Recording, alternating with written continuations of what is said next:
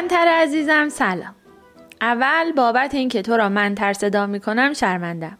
به هر حال تو برای خودت کسی هستی نام و اعتباری داری. اما چون من خودم را انتر نامیدم اینطور راحت ترم که تو را هم منتر بنامم. دوم می‌دانم از اینکه برایت نامه می نویسم و هر هفته هم می خواهم نامه ها را منتشر کنم متعجبی.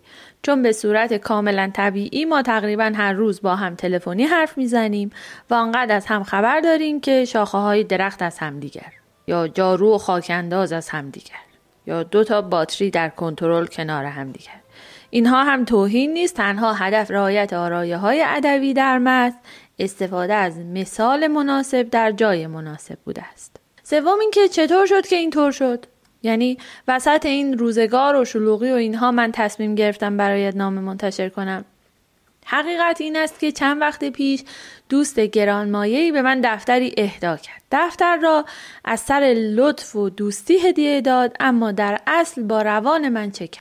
چرا که من بیماری دفترخواری دارم؟ دفتر که به دستم می‌رسد پس از لاس مختصری که فضا را تلطیف کند و آشنایی اولیه ایجاد کند و بعد هم نگاهی خریدارانه به جلد و برگه ها و تن سفیدش هیچ هدف دیگری جز گرفتن بکارت دفتر بیچاره ندارم. یعنی لامصب توریسکو یا جوانی از حال در فصل بهار و موسم شکفتن عضلات. خلاصه حوث گرفتن بکارت دفتر بیچاره لحظه ای مرا آرام نگذاشت. تا جایی که یک شب یک ماتیکی زدم و ریملی زدم و عطر و اتکلونی و رفتم بالای سر دفتر و گفتم این جانب انتر آمدم که حضرت عالی را بیسیرت کنم. دیگر به دفتر مجال ناز و نوز هم ندادم. ادامهش را نمی‌گویم چون قطعا مایه رنجش تو شرم شنوندگانم از شنیدن خاطرات و خلاصه خیال بیمارم را ترجیحاً برای خودم نگه میدارم.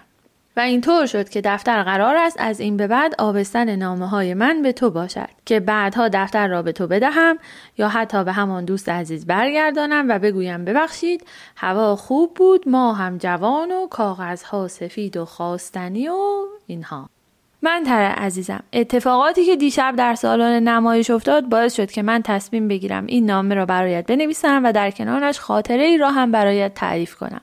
خاطره ای در باب سانسور. همان اتفاقی که دیشب ما تجربهش کردیم. چون امروز فهمیدم نمایشی که ما دیشب از کارگردان شهیر ایتالیایی که بعد از مدتها برای جشنواره تئاتر اثری ارسال کرده بود دیدیم در حقیقت 90 دقیقه بوده است و دوستان جشنواره به این نتیجه رسیدن که یک ساعت و ده دقیقه کار زیادی است.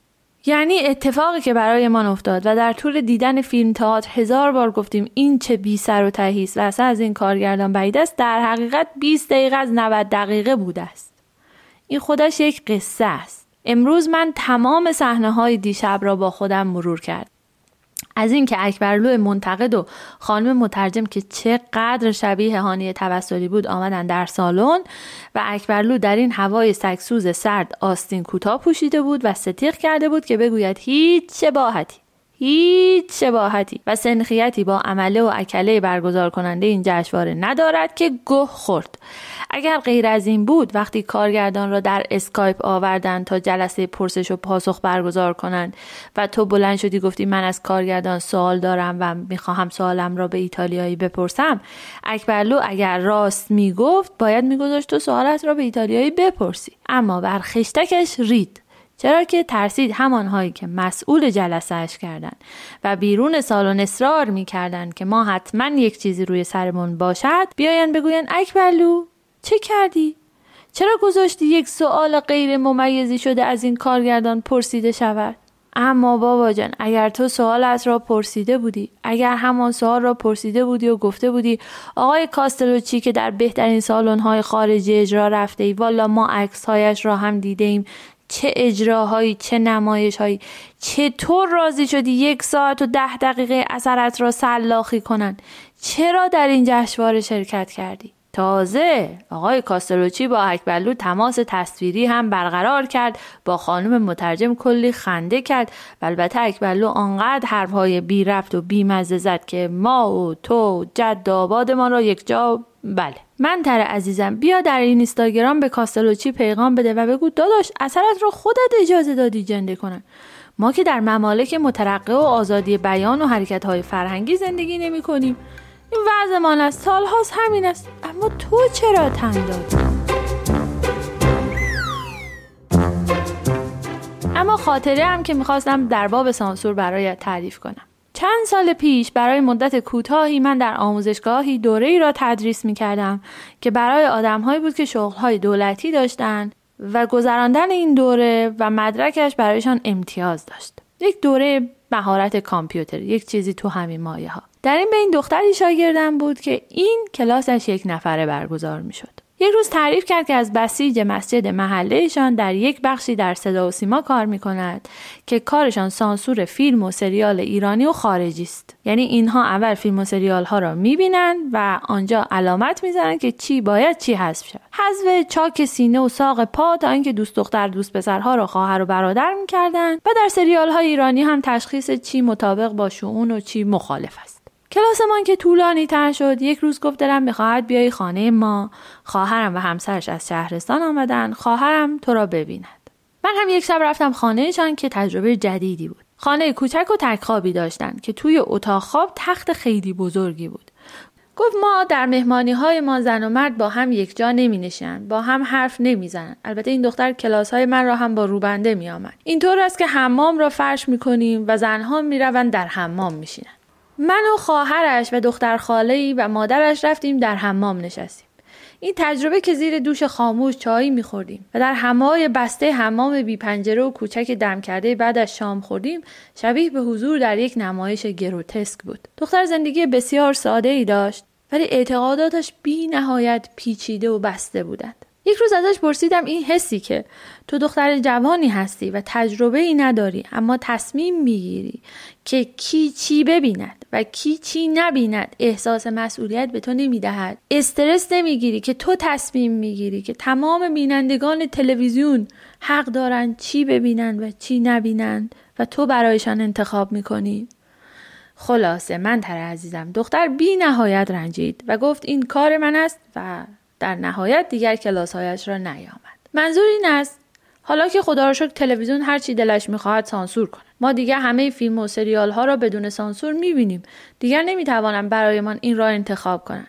اما اینکه یک کارگردان خارجی تن به این حقارت می‌دهد و اجازه می‌دهد اثرش را که کمثل او فرزندش است کسانی که اصلا نمی‌داند کیستند حتی ما هم نمی‌دانیم اینطور ختنه کنند وا اسفا وا عجبا وا مصیبت.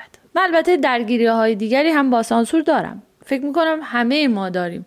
ما نسلی هستیم که از پدر و مادرمان استارت سانسور شدنمان خورده است نسل جدید کمتر دارد چون برای حرف کسی تره خورد نمی کنن. مثلا همچنان قبل هر مهمانی یا بعدش مادرم تماس می گیرد یا توضیحی می دهد یا بعدش زنگ می زند ناراحتی می کند که چرا خود سانسوری نکردم. دهن انترم را باز کردم حرف زدم.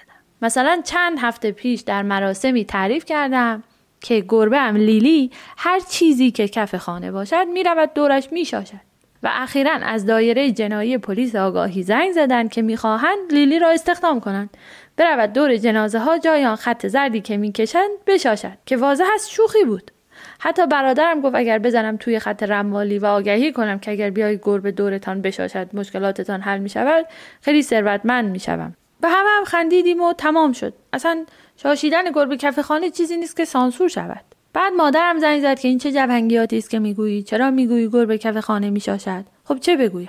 قبلا ها احساس می‌کردم اینهایی که حرف نمی‌زنند در جمع ها ساکتن و دارن امثال من را که همه چیزشان را میریزن بیرون نگاه می‌کنن حرفی ندارن بزن. اخیرا فهمیدم نه اینها هم حرف دارن بزنند خاطره دارن نظر دارن. اما یک چیزی به آنها می‌گوید عقل در بیرونشان را داشته باشند تیغ سانسور را بیخ گلویشان نگه دارند خود سانسوری را از دست ندهند البته واقعا سانسور کردن کار خیلی سختی است. حس خفگی می‌دهد. من فکر می‌کنم یک روزی همگی با هم از این سانسورها خسته می‌شویم و آن روز چه کارناوالی راه میافتد. چه حرفهایی زده می‌شود. روزی که هر کدام ما نقش اصلی ما را بازی می‌کنیم. مثل همین که گفتی اینکه پدر دوستت که آلزایمر گرفته فقط خاطرات دختر بازی های جوانیش یادش مونده. فکر کن سالها این خاطرات را در تاریک ترین جاهای ذهنش مخفی کرده به هیچ کس نکرده حتی سعی کرده خودش هم فراموش کند و حالا آلزایمر گرفته و این راش های بریده شده از فیلم زندگیش را دارد تعریف می کند زندگی خیلی کمدی نیست. به هر حال سانسور بحث طولانی و پیچیده است اما دولت حکومت ما یا به قول تو آدم های یک شکلی که جدیدن از جشنواره تئاتر و سینما تا استادیوم ورزشی و در بعضی خیابان های شهر میبینیمشان. و انقدر واضح هست که آنها چی فکر می‌کنن و همه هم گوی تولید یک کارخانن زیاد هم نباید نگران سانسور کردن بقیه باشن. چون ما خودمان یک اینجور چیزهایی توی روانمان داریم. خودمان انقدر بلدیم خودمان را قیچی کنیم. من حتی دیدم اثر قبل از خلق شدن در حال سانسور شدن است. این ما هستیم. اما آقای کاستلوچی چرا این کار را کرد؟ تو رو جان من یک پیغامی بده سوالی را که اکبر لو نگذاشت بپرسید بپرس و جوابش را هم به سمع و نظر ما برسان. تو آنارشیستی بابا جان. سانسور نمی‌شوی و بابت این باید به خودت افتخار کنی. ببخش که نامم طولانی بی سر و ته و بی سر انجام بود. قرار از عرض مطلب گرفتن بکارت دفتر گفته شده. و صد البته خورده احوالی با تو و شروع این نامه نگاری های تازه بود. قربانت بروم. بهمن 1402 اولین نامه انتر